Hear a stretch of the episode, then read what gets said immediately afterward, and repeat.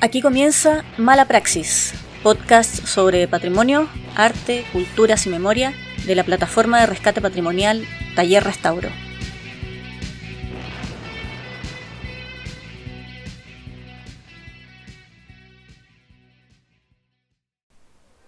El barrio Almagro forma parte del Centro Cívico de Santiago y se encuentra enmarcado entre las calles Manuel Rodríguez, 10 de Julio, San Diego y La Alameda, aunque para muchos vecinos es en realidad el eje San Diego el que otorga esa identidad barrial de la que se sienten parte y que se extiende incluso hasta la calle Santa Rosa.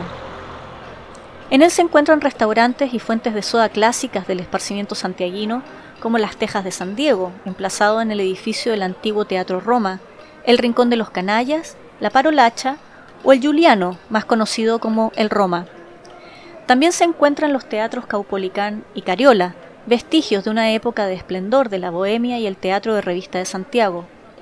Más recientemente, desde diciembre de 1991 hasta hoy, funciona el Cine Arte Normandí, en Tarapacá 1181, habiéndose constituido como uno de los más importantes centros de difusión cultural y cinematográfica de culto de la capital. Mención aparte merecen las librerías de revistas y libros viejos, distribuidas principalmente por calle San Diego desde la Alameda hasta la Plaza Pessoa Belis, al costado de los históricos Juegos Diana y de la Iglesia de los Sacramentinos. Por otro lado, está el Parque Almagro, que da nombre al barrio y que partió siendo una explanada de descanso para viajeros que venían del sur. Fue comprado en 1828 por el Cabildo de Santiago a Manuel Blanco Encalada, estableciéndose como plaza de abasto, Luego fue terminal de buses de Santiago, con sus oficinas de venta de pasajes y encomiendas distribuidas por la calle Bulnes, antes de que fuera paseo peatonal. Finalmente, con una extensión de dos hectáreas, fue inaugurado como Parque Almagro en 1985. Entre 1986 y 1987 se realizó la expansión de la avenida Santa Isabel, que absorbió pequeñas calles como Ricardo Santa Cruz en cuya esquina con San Isidro se encontraba la casa de don Clotario Bles Rifo, dirigente sindical, fundador de la Agrupación Nacional de Empleados Fiscales, la Central Única de Trabajadores, el Movimiento de Izquierda Revolucionaria y el Comité de Defensa de Derechos Humanos y Sindicales. La acción y el ejemplo arrastra mucho más que la palabra. Libertad, justicia y fraternidad. Hacer el bien a todos los que sufren no hacer del mal a nadie, solo atacar a quienes atacan a los trabajadores. No se desalienten nunca. Tendrán a veces que tener pequeñas derrotas, ¿no? Sí. ¿Cuántas derrotas hemos sufrido nosotros? Ahora ya llevo más de 10 años en la misma tarea, sin resultado alguno, porque aún la podredumbre es mucho más grande que antes no se desalienten jamás.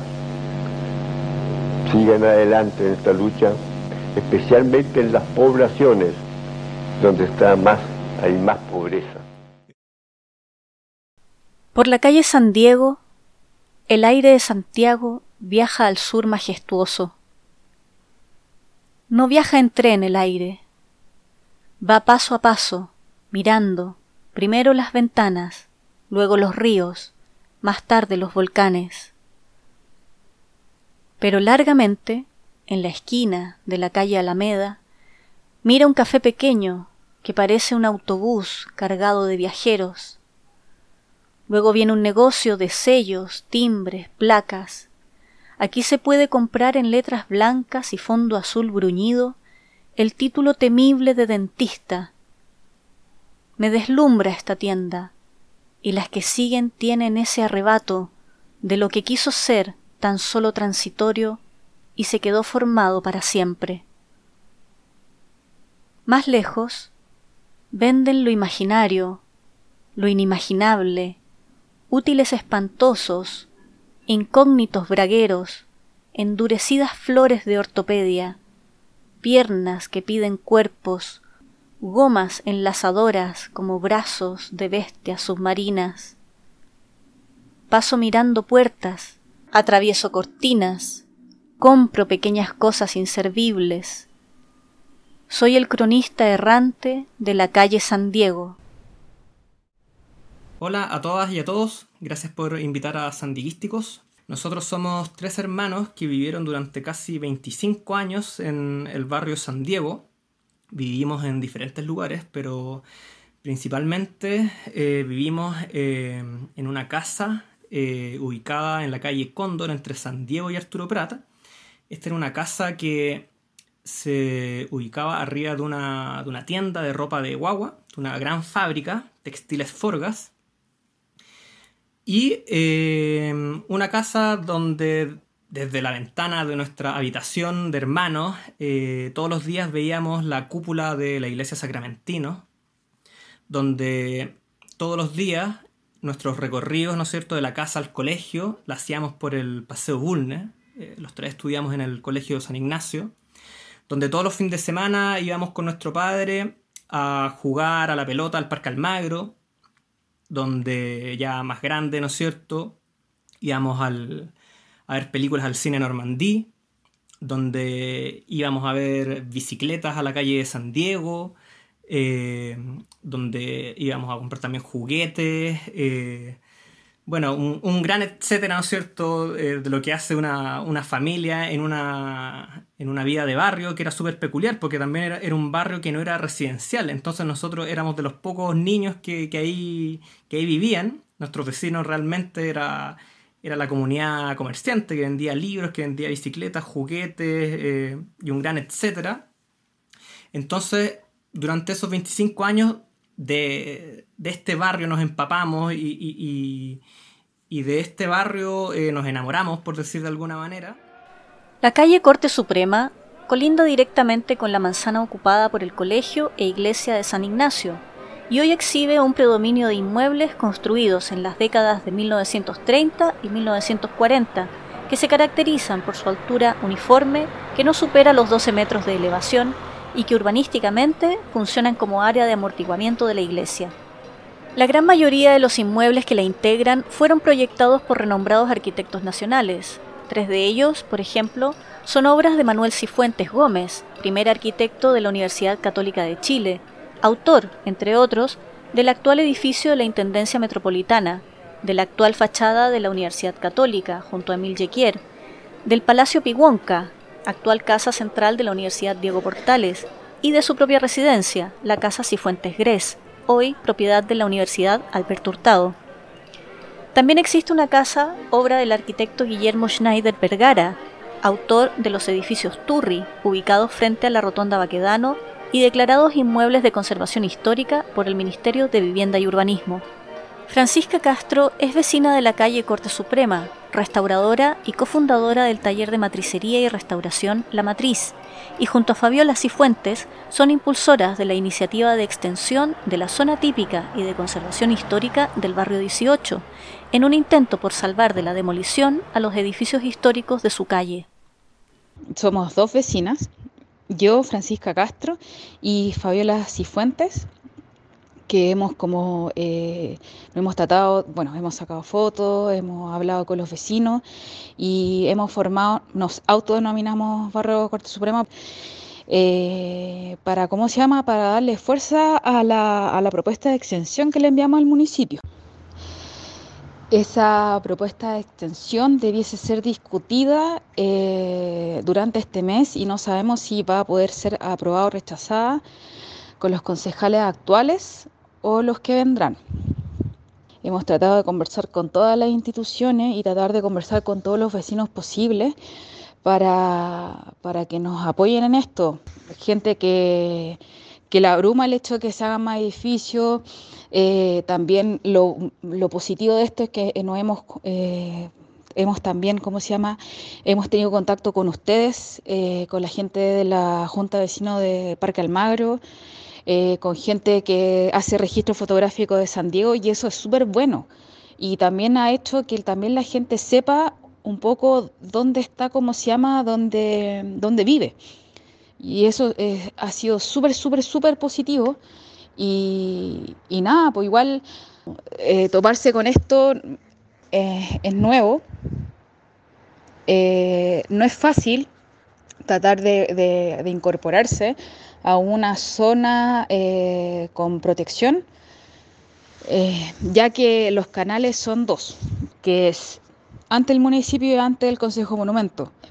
No sé cuál de los dos es más difícil, pero la idea es que esto vaya tomando fuerza y, y que la gente también vaya apoyando. Bueno, curiosamente, Sandiguístico surge cuando nosotros nos vamos del barrio. ¿ya? Nos vamos del barrio eh, y empezamos a, volver de manera constante. Volver a esos lugares comunes, ¿no es cierto?, que nos hicieron felices durante tantos años. Volvimos a, juntarnos con viejas amistades. Y en esos eh, recorridos, en ese callejeo o en ese sandiegueo, como nosotros lo, llamamos, ¿no es cierto? En estas dinámicas de hermanos donde se inventan palabras, se, inventan personajes, historias y mitos eh, eh, alrededor de, este barrio, es que surge la idea de conformarnos como una especie de brigada protectora de, la memoria del barrio, ¿ya? Sin muchos instrumentos, claramente, sin muchas fuerzas quizás, sin, mucha, sin un tejido organizativo, ¿no es cierto?, muy, muy fuerte, pero echamos mano a otro de nuestras eh, cosas que nos gusta tanto hacer, como es la fotografía. O sea, por una parte tenemos el, callejear y por otra parte las fotos. Y empezamos a sacarle fotos a edificios, personajes, calles que para nosotros representaban historias. ¿ya? Y a través de la imagen que siempre es tan potente, eh, quisimos visibilizar nuestro barrio y la manera más rápida quizás que teníamos y que nos da nuestros tiempos eh, fue, eh, fue crear una página de Instagram, que es una especie de blog, como todos sabemos, para compartir todos estos relatos o esta memoria visual. así surge Sandiguísticos. Bueno, consiste en eso, en visibilizar, pero también en tratar de llevar a cabo algún eh, rescate patrimonial. En el número 134, la librería Araya. El antiguo librero es una piedra. Parece el presidente de una república desmantelada, de una bodega verde, de una nación lluviosa.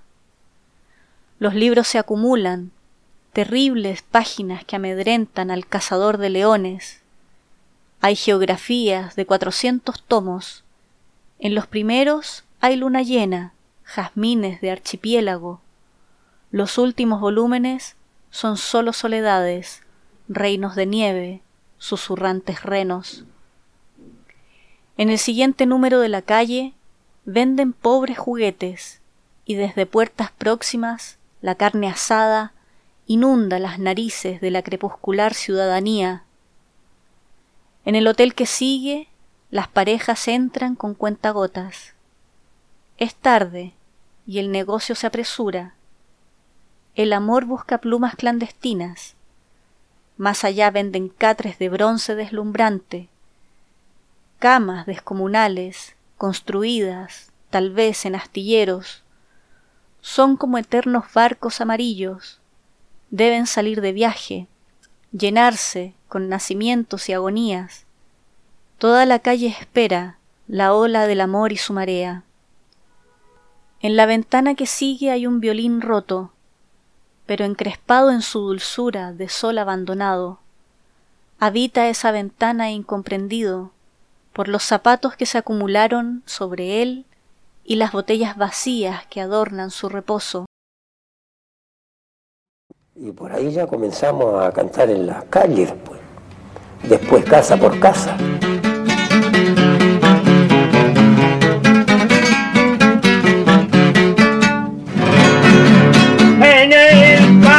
al mío vio. Mataron al Chule Alberto. Mataron al Chule Alberto.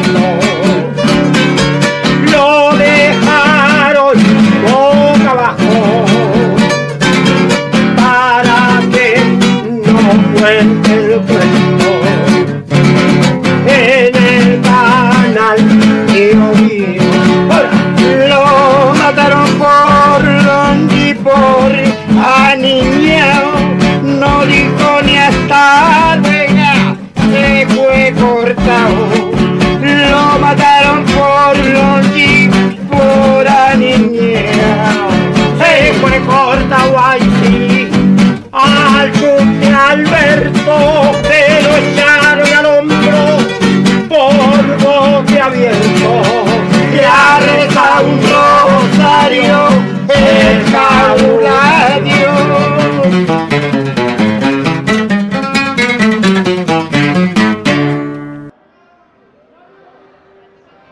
Además de sus teatros, librerías y comercio, forman parte del carácter del barrio la Casa Central de la Universidad de Chile, la Universidad Central, la Universidad Tecnológica Metropolitana, el DUOC, las zonas típicas Eje Bulnes y 18, el Palacio Cousiño, la Iglesia San Ignacio y numerosos inmuebles de conservación histórica.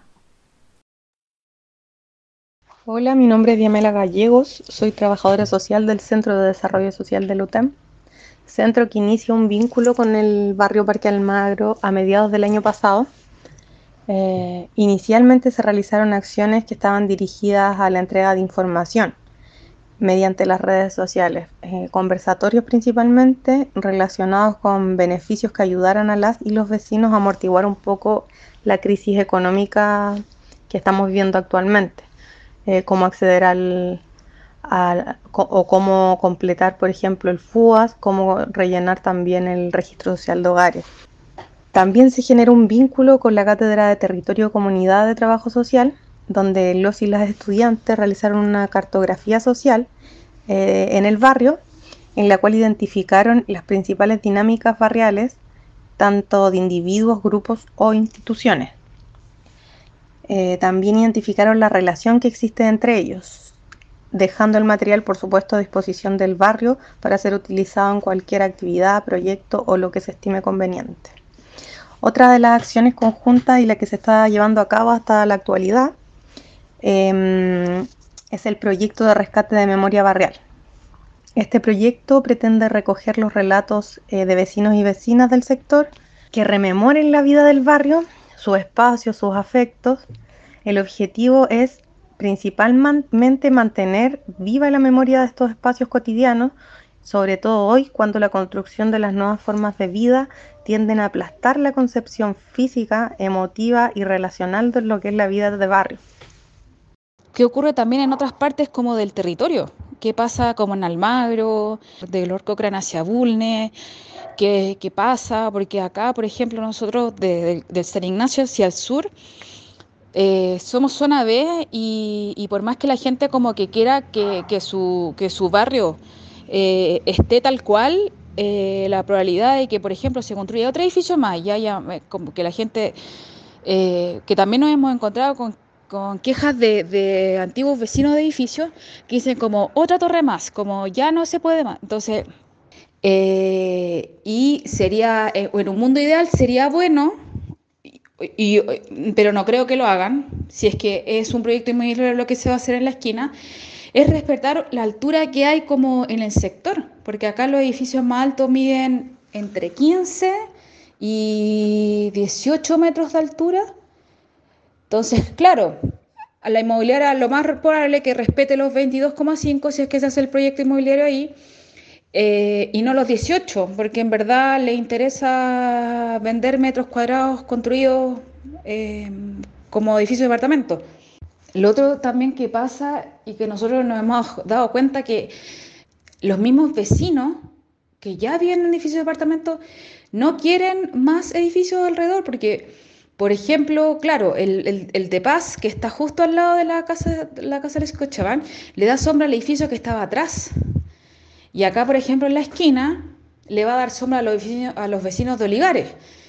Y, son los vecinos que más nos apoyaron. Entonces, es, un tema que da muy para largo. Lo otro también es que la esquina se demolió sin permiso de, de demolición. Y, y, dejaron ahí la obra a no tenían permiso de demolición, no tenían jefe de obra dentro, eh, los trabajadores estaban sin implementos de seguridad. Entonces, como que a la inmobiliaria le importa un rábano la seguridad de los trabajadores que están demoliendo eso y también, ¿cómo se llama?, el, el vivir de esos habitantes, porque además, lo otro también, la construcción a qué va a perjudicar a la gente que vive en Olivares, eh, porque van a pasar los camiones por ahí, eh, a la gente de Lord Cochrane. Eh, nosotros identificamos como problemática principal la destrucción del patrimonio construido, que este patrimonio que posibilitaba las, dinámicas culturales y comerciales y que, bueno, como consecuencia, este patrimonio cultural con valor arquitectónico, social, urbano, eh, ha ido desapareciendo poco a poco y, y está bastante poco protegido además. Eh, bueno, también eh, un gran número de elementos eh, clásicos del barrio, por ejemplo como la Galería de los Libros entre Tarapacá y Alonso Valle, que era la, la Galería San Diego. Claro, el estadio, el estadio Sabina Watt también desapareció. Claro, eh, a- hace poco el Hotel Mauri, que fue echado abajo también. Claro. Eh, Fue una baja sensible. baja sensible, sí. Y claro, y podríamos enumerar en realidad una serie de, de edificaciones que, como decía Mauricio, este patrimonio construido que albergaba este patrimonio cultural. eh, Que con- posibilitaba las dinámicas comerciales. por una parte y por otra la bohemia, ¿no es cierto? Entonces echaron abajo eh, los braceros Lucifer, los canallas. eh, han echado abajo, ¿no es cierto?, muchos establecimientos que eran, bueno, íconos de- del barrio, como ese Preunic, ¿no es cierto?, en, en San Diego con, con Eleuterio Ramírez. Em, La sinagoga también, que fue parte importante no solamente por ser un, un- un lugar de culto de la religión de la religión judía, sino que también era un punto importante para la comunidad judía que... eh, ese ya fue un crimen mayor. La- Claro, o sea, fue un, lugar icónico, seguramente para las migraciones, ante- anteriores migraciones, porque Mm. También han arrasado con todas las mueblerías de la calle Arturo Prat, que eran edificaciones súper antiguas. Claro, y qué decir también de la calle Lord Cochrane, que quizá uno de los sectores más desprotegidos dentro, dentro del barrio. Y bueno, y a partir de esta preocupación que nos genera, generaba esta desaparición de, de clásicos y de otros edificios que tampoco no eran tan clásicos, Porque hay, que decirlo también, o sea, claro, mucho eh, comercio eh, súper pequeñito, que si bien ya no, no- no- había muerto hasta hace poco, eh, hay que decir que la pandemia terminó de, matarlo. Y cuestiones súper eh, folclóricas, como esta reparadora de, máquinas de coser, por ejemplo, en la calle Eleuterio Ramírez. Claro, entonces, bueno, a partir de todo esta, este, este estado de peligro en el que se encontraba en general el barrio, eh, nos pusimos a investigar, algo que no lo habíamos hecho como sandiguísticos, porque más bien nuestro rol era eh, hacer un registro visual, digamos, de la, del barrio. Y eh, empezamos a averiguar sobre cuál era el estado de protección, especialmente por las zonificaciones, las zonas, las zonas típicas y muebles de conservación. Y nos llevamos la sorpresa de que en el sector se puede decir que San Diego se encuentra entre la protección de la zona típica del centro histórico, entre la protección del barrio 18, entre la protección del eje Bulnes y Parque Almagro, y también podemos decir que está un poco más alejado el barrio Mata Sur. Pero en sí la calle San Diego no tiene ningún tipo de protección, siendo que tiene inmuebles de conservación histórica y monumentos históricos bastante importantes como la iglesia Sacramentino, el Teatro Cariola, el Caupolicán, eh, la Universidad de Chile y también incluso también hay patrimonios que son bastante menores que pasan bastante desapercibidos como por ejemplo hay una casa frente a la iglesia Sacramentino que fue la sede sindical de constructores y alcantarilleros del siglo del siglo XIX siglo XIX siglo XX entonces hay mucho patrimonio pero no existe una protección al barrio en general o sea no está protegida esta dinámica quiere decir también por ejemplo de que lo que comentamos, de que no están protegidas algunas galerías comerciales bastante importantes, teatros que están escondidos y que incluso nosotros sabemos de teatros que están clausurados hace décadas, que están bajo algunos conjuntos residenciales de estilo moderno. El mismo cine Normandía tampoco tiene ningún tipo de protección, que más que el cine, que podría de repente cambiar de ubicación, es un edificio precioso que tiene un gran valor arquitectónico también. El 13 de abril de 2016, el Consejo de Monumentos Nacionales aprobó la declaratoria de Monumento Nacional en la categoría de Monumento Histórico a la sede social y espacio de memoria de los trabajadores de la construcción, excavadores y alcantarilleros de Santiago, edificio ubicado en calle Serrano número 444 y que es testimonio del quehacer de esta agrupación que ayudó al desarrollo y modernización de la ciudad, posibilitando el uso de alcantarillado y agua corriente, además de cumplir un papel fundamental en la unión de distintas agrupaciones de defensa de los derechos humanos y la democracia en el período entre 1973 y 1990, lo que lo convierte en un espacio de memoria. La iniciativa tuvo un apoyo masivo de organizaciones de trabajadores, investigadores, corporaciones de derechos humanos, colegios profesionales y un total de 91 académicos de universidades chilenas, argentinas, brasileñas, mexicanas, francesas y estadounidenses.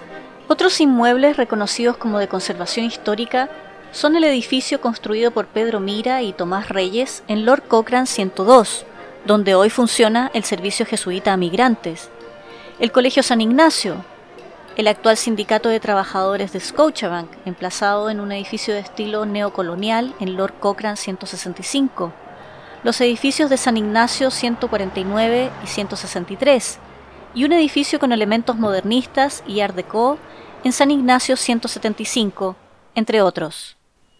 El origen del proyecto de rescate de memoria barrial tiene que ver con un diagnóstico participativo que se levantó en la Junta de Vecinos de Blanco Encalada, donde los vecinos y vecinas consideraron relevante la falta de historicidad del barrio.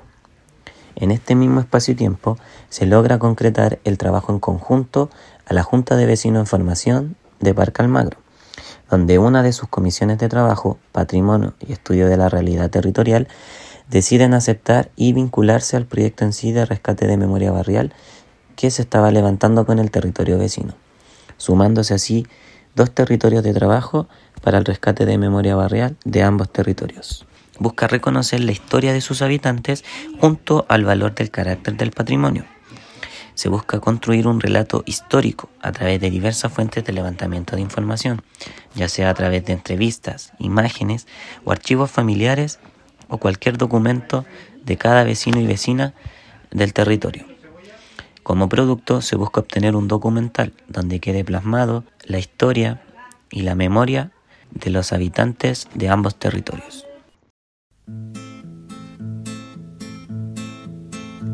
Era un pobre diablo que siempre venía cerca de un gran pueblo donde yo vivía. Joven, rubio, flaco, sucio, mal vestido, siempre cabizbajo. Tal vez un perdido, tal vez un perdido. Un día de invierno lo encontraron muerto dentro de un arroyo próximo a mi huerto. Varios cazadores que con sus lebreles cantando marchaban. Entre sus papeles, entre sus papeles. Entre sus papeles no encontraron nada, los jueces de turno no encontraron nada, hicieron preguntas al guardia nocturno, este no sabía nada del extinto, ni al vecino Pérez, ni al vecino Pinto. Una chica dijo que sería un loco, algún vagabundo que comía poco y un chusco que oía las conversaciones se tentó de risa. vaya unos simplones, vaya unos simplones. Una paletada le echó panteonero, luego el cigarro seca los sombreros y emprendió la vuelta tras la paletada. Nadie dijo nada, nadie dijo nada, nadie dijo nada. Era un pobre diablo que siempre venía cerca de un pueblo donde yo vivía. Joven, rubio, flaco, sucio, mal vestido, siempre cabizbajo. Tal vez un perdido, tal vez un perdido. Día de invierno lo encontraron muerto dentro de un arroyo próximo a mi huerto. Varios cazadores que con sus lebreles cantando marchaban. Entre sus papeles, entre sus papeles. Entre sus papeles no encontraron nada, los jueces de turno no encontraron nada. Hicieron preguntas al guardia nocturno, este no sabía nada del extinto, ni al vecino Pérez, ni al vecino Pinto. Una chica dijo que sería un loco o algún vagabundo que comía poco y un chusco que oía las conversaciones se tentó de risa. vaya unos simplones, vaya unos simplones. Una paletada le echó panteonero, luego de un cigarro seca los sombreros y emprendió la vuelta tras la paletada. Nadie dijo nada, nadie dijo nada, nadie dijo nada. Era un pobre diablo. Posiblemente uno de los escritores chilenos menos conocidos y apreciados sea Pessoa Belis, quien nunca publicó un libro, escribiendo en periódicos y revistas de la época.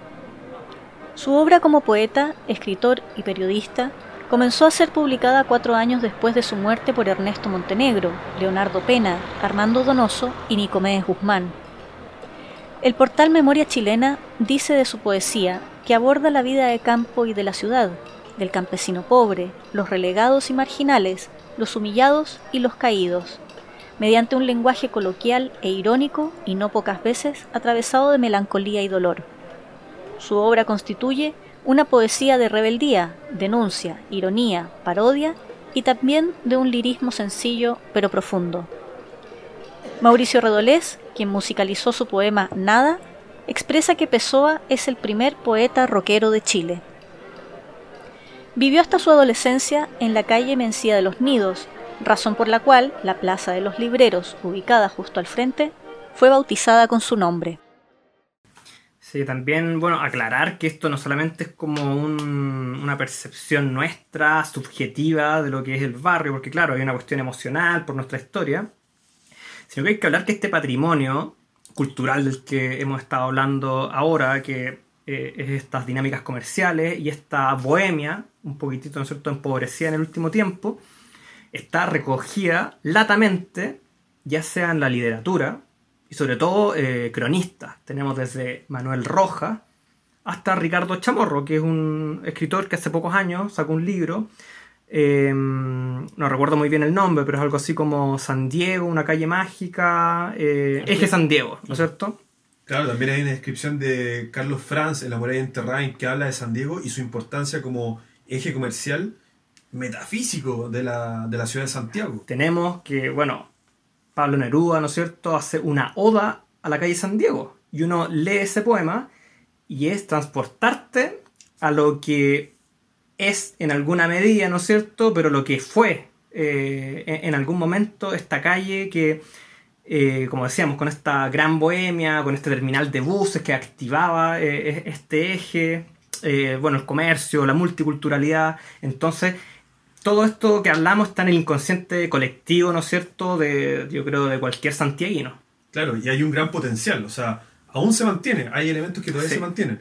Y creo que en ese, esto es súper importante destacarlo porque no solamente es comercial, sino que también hay, una, hay conjuntos residenciales que tienen mucho valor. Y creo que, por ejemplo, ahí la calle Corte Suprema tiene un rol muy importante, porque ellos creo que es una calle, para los que la conocen, es una calle pequeña que está a dos cuadras de la Alameda, que tiene solamente, eh, está entre calle Vidaurre y calle Olivares, y tiene una arquitectura que no se ha modificado, que yo creo que es de mediados del siglo, del siglo pasado, de 1950, y yo me imagino, porque nosotros estábamos en el colegio y siempre tuvimos vista hacia esa calle, y veíamos como tiene unos edificios bastante bonitos, que se ve que una calle tranquila. Imaginamos que las comunidades, hasta hace 10 años atrás, antes de que llegaran estos grandes proyectos inmobiliarios, que destruyeron un poco la vida de barrio y que también le dieron, bajaron ostensiblemente su calidad de vida.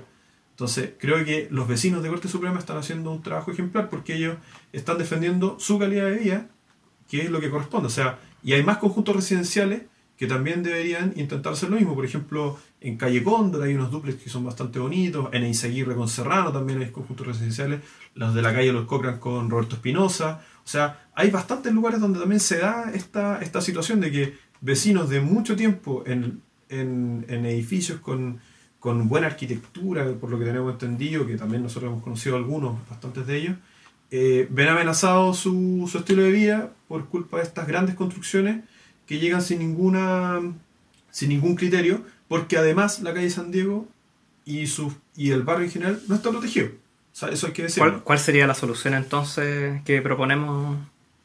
Zona típica. Claro, yo creo que tenemos el respaldo de. Hay muchos monumentos históricos, hay muchos inmuebles de conservación, hay bastantes, o sea, hay bastantes. Hay una historia. Hay una detrás. historia. Una carga histórica importante, cultural también. Y bueno, ahora, lo que estamos era hacer redes de contacto también con los juntas vecinales, con Corte Suprema también ahora. Con la UTEM también, que nos, Sí. nos contactamos con ellos, que están haciendo un trabajo, entonces... Claro, o sea, lograr de que realmente este sector no sea reconocido solamente por el Paseo Bulne, que claro, es una zona, está detectado como una zona típica, Barrio 18, como otra zona bastante pequeña, pero son bastante herméticas, o sea, no, no reconocen la, la, la riqueza heterogénea que tiene el barrio. Entonces creo que tiene que... Y ahí poniéndose un poco la camiseta, claro, son barrios que hemos hablado, que son hermosos, que dan cuenta de una época, ¿no es cierto?, de una historia, pero son barrios bastante homogéneos. Y la riqueza que tiene San Diego, la riqueza propia, es que es un barrio sumamente heterogéneo también. Y que hay que reconocer ese valor. Claro, entonces ahí, bueno, las distintas comunidades, comunidades comerciales, también las distintas comunidades de residentes, como lo que decíamos, Corte Suprema, la gente que viene Izaguirre, los conjuntos de viviendas de Calle Condo, de los Cocran. Y también, yo creo que también es invitar a los vecinos de los nuevos edificios, que finalmente, obviamente, ellos tienen que ser, tienen que estar orgullosos del lugar donde llegaron a, a quedarse y que ellos también están entregando riqueza. Entonces, creo que la idea es lograr que el barrio Y todos sus emblemas también nos faltó nombrar bastantes, como por ejemplo los Juegos Diana, eh, como decía mi hermano, los teatros que están ahora clausurados y que no están, que no están abiertos, y galerías comerciales como la Galería Suiza, la Galería de las Imprentas. Las pipas. Claro, las pipas. Juanito Mena, ya. Claro, que son. Y yo creo que a todo ello, la Galería de los Libros, la galería que está en. Bueno, la- la- los, los libros de la Plaza Pessoa Belli. Claro, yo creo que hay que dar, eh, hay que lograr de que el barrio sea reconocido en su conjunto y no solamente estos sectores específicos, sino que hay que abrirse a proteger en general la vida de barrio. Y lo otro también es, yo siento personalmente que es más inculcando el miedo de, de volverse zona de conservación más que como decir como sí, esto se puede, o ustedes pueden optar como vecinos como a ciertos como programas de, rehabilitación, de fachada o cosas así. Como que nunca está eso. Y, yo tengo entendido ahora que esas, ¿cómo se llama? Esos eh, postulaciones sí existen. Pero nada, como, que a ellos no les interesa. Como que al final, claro, la zona protegida, está todo bonito y después me voy a sacar la foto ahí y, y, hoy, y qué bueno que son zonas de conservación, porque esto es muy bello, pero mejor no lo hagáis, ¿cachai? Yo me crié aquí, eh, fui al colegio de la vuelta, tuve hasta los 14 años, volvimos de nuevo y, y eso, como que a mí esto me llena el corazón. Eh, porque me, me dolería ver cómo, el, ¿cómo se llama? Eh, esto demolido y, y con torres gigantes donde la gente realmente eh, no puede vivir bien. Como si, si fuesen como edificios de departamentos de seis pisos, de siete pisos, quizás diría bacán, qué bueno, pero la realidad no, no es así. En el portal del Servicio Nacional del Patrimonio Cultural y en colaboración con el Ministerio de Vivienda y Urbanismo, se definen las zonas de conservación histórica en tres tipos, a saber, aquellas que se traten de sectores cuya expresión urbanística represente valores culturales de una localidad y cuyas construcciones puedan ser objeto de acciones de rehabilitación o conservación, aquellos sectores urbanísticamente relevantes en que la eventual demolición de una o más de sus edificaciones genere un grave menoscabo a la zona o su conjunto, o sectores relacionados con uno o más monumentos nacionales en la categoría de monumento histórico o zona típica. Además, entrega información acerca del subsidio de rehabilitación patrimonial destinado a la rehabilitación de inmuebles ubicados en zonas de conservación histórica y zonas típicas para generar en ellos nuevas viviendas, densificar y poner en valor estas áreas. Bueno, y a partir de, como decía Manuel, eh, a partir de toda la experiencia que hemos tenido en el barrio, que han sido caminatas, aventuras, como también nosotros decimos, y muy, por muchos años, también nosotros no nos mudamos muy lejos. O sea, nuestros padres nos fuimos a vivir con ellos al barrio, al Metro Santana, y yo en particular, Joaquín, viví mucho tiempo también después en calle San Ignacio con Eizaguirre, eh, cerca del Metro Toesca. Entonces, siguió toda esta dinámica de relacionarnos con el barrio, con los amigos, con nuestros lugares comunes, y a partir de todas estas vivencias, nosotros logramos eh, reconocer un patrimonio. O sea, y para nosotros, el patrimonio, lo más importante que entrega San Diego, no solamente a sus vecinos y a las comunidades, sino que también a la ciudad, es en las dinámicas comerciales que son dinámicas comerciales que nosotros identificamos que es a partir de este comercio especializado que es muy variado, que tiene que ver con la venta de libros, venta de música, venta de tecnología últimamente, la venta de las bicicletas, también las imprentas que han aportado con difusión durante muchos años. Y Las mueblerías también. las mueblerías también, exactamente. Y en general también ha sido un comercio eh, multicultural, porque también ha habido mucha migración que ha impactado durante mucho tiempo, que han sido migraciones europeas, también migraciones latinas, migraciones que han venido de otras, árabes también, migraciones China, coreana. Claro, y también hay mucha gente que viene estos últimos años, hay muchos estudiantes que han llegado desde las regiones que también han aportado Claro. a la multiculturalidad del barrio. O sea, siempre ha habido una, di- una diversidad. Nosotros mismos vivimos vein- 20 años arriba de una, de una tienda catalana. po. Claro, de una, Una- de una familia de, una, de, una, de unas señoras que eran catalanas y eran vecinos nuestros unos italianos también, había más españoles, había un caballero que era polaco que tenía, una, tenía historias súper interesantes. Sí, ahí. peluquería Don Rubén. Claro. Entonces, a partir de todo, esta, todo este panorama que nos hicimos, o sea, toda esta, todas estas experiencias que hemos tenido, nosotros, como sandieguísticos, identificamos que lo más importante del barrio son estas dinámicas comerciales. Estas dinámicas comerciales que nosotros reconocemos que hay una, una, una relación de primera persona. O sea, se forma una comunidad incluso que puede llegar a, a existir entre el vendedor, que es una persona que te puede recomendar algo, que te puede mandar a otro lugar, que te puede vender algo, que te puede encargar algo para que llegue a su tienda. Y esto se convierte finalmente en un paseo muy entretenido que ha sido, que es histórico. O sea, Totalmente diferente al comercio impersonal, ¿no es cierto?, de los molos, de las grandes tiendas. Claro, y eso se fortalece además con la vida cultural y bohemia que ha tenido el barrio históricamente también. Y que incluso sobrepasa un poco eh, al eje San Diego, sino que también es permeable a sus calles transversales. Sí. Bohemia que, claro, se ha ido empobreciendo con los años, pero que la huella está ahí, ¿no es cierto? Claro, o sea, y ha tenido nosotros altos y bajos contabilizamos la cantidad de teatros que hay en la calle San Diego, alrededor de 10, 15 teatros por lo bajo, Claro. y una serie de, ¿no es cierto?, de pub, restaurant, eh, Galerías comerciales también. hoteles, Sí. entonces... Y a, a partir de este conocimiento también, y de toda esta experiencia que hemos tenido, identificamos una problemática. Ven por la transmigratoria calle San Diego de Santiago de Chile en este año. Olor a gas, a sombra, olor a lluvia seca, al paso de los obreros que se desgranaron de los agonizantes autobuses. Suenan todos los tangos en todas las radios en el mismo minuto. Busca conmigo una copa gigante con bandera, honor y monumento del vino y de la patria cristalina. Mitin relámpago, gritan cuatrocientos obreros y estudiantes. Salarios, el cobre para Chile, pan y paz. ¡Qué escándalo! Se cierran los negocios, se oye un disparo, surgen de todas partes las banderas. La calle corre ahora hacia arriba, hacia mañana, una ola venida del fondo de mi pueblo en este río popular recibió sus afluentes de toda la extensión del territorio. De noche, la calle San Diego sigue por la ciudad, la luz la llena, luego el silencio desliza en ella su navío.